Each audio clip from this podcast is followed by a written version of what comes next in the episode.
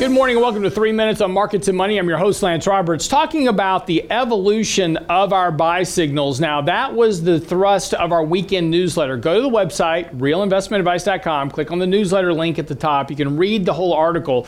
But I wanted to go through this with you here on Three Minutes of Markets and Money this morning, just to really kind of bring you up to date. Here we are as we go into mid July, and we had laid out earlier that when we got this buy signal, that we would likely see the next sell signal sometime between the end of June and early July. And we're now getting into that window potentially for that sell signal. Now, we've had a very nice recovery in this sell signal here over the course of the last three or four weeks. Markets have performed well, but really not making substantial new highs. We re- really remained kind of trapped within this consolidation range. Even though the markets did set a new high on Friday, it was just barely a new high markets have really kind of struggled here at this point with this buy signal here to make a gain. And that's been part and parcel of the fact that money flows have continued to decline here over the course of the last couple of weeks. Now, we did see a little bit of pickup in money flows on Friday.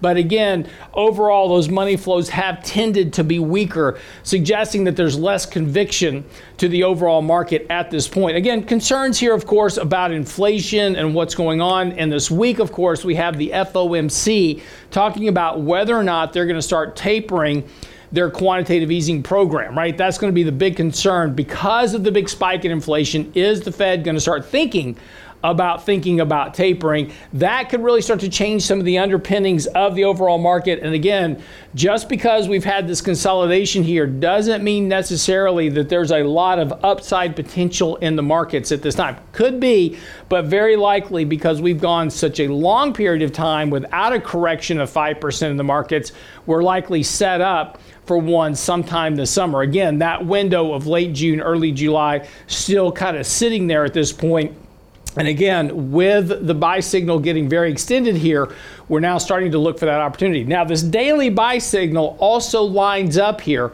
with our weekly sell signal.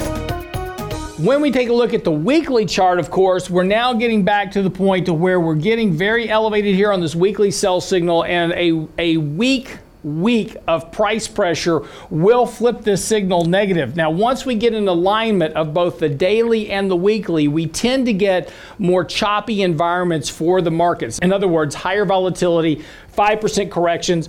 The last time that we saw the alignment of the daily and the weekly sell signals was back at the end of March, and we had a very nice 5% correction there. Also, Previous to that was the August September correction process, two 5% corrections. And then I don't have to remind you about the March 2020 peak where the weekly signals aligned with the daily as well. So, again, the alignment of these signals tend to be much more important on markets short term.